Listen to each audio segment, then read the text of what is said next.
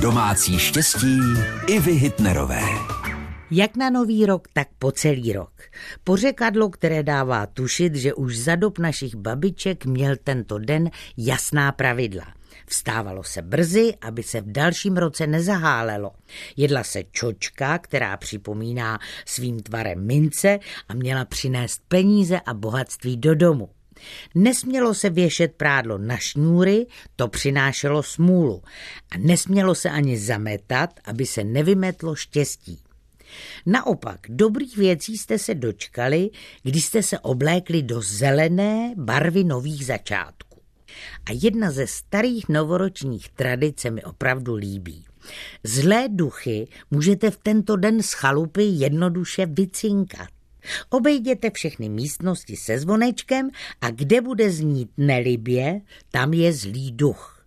Zbavíte se ho ovšem jednoduše. Budete tam zvonit tak dlouho, dokud nebude zvuk jasný a příjemný. Myslím, že taková očista domu se dá zvládnout i dnes. Můžete to vyzkoušet. Šťastný nový rok vám přeje Iva Hitnerová. Domácí štěstí i Hitnerové, rady do domu i do života. Každý den v našem vysílání.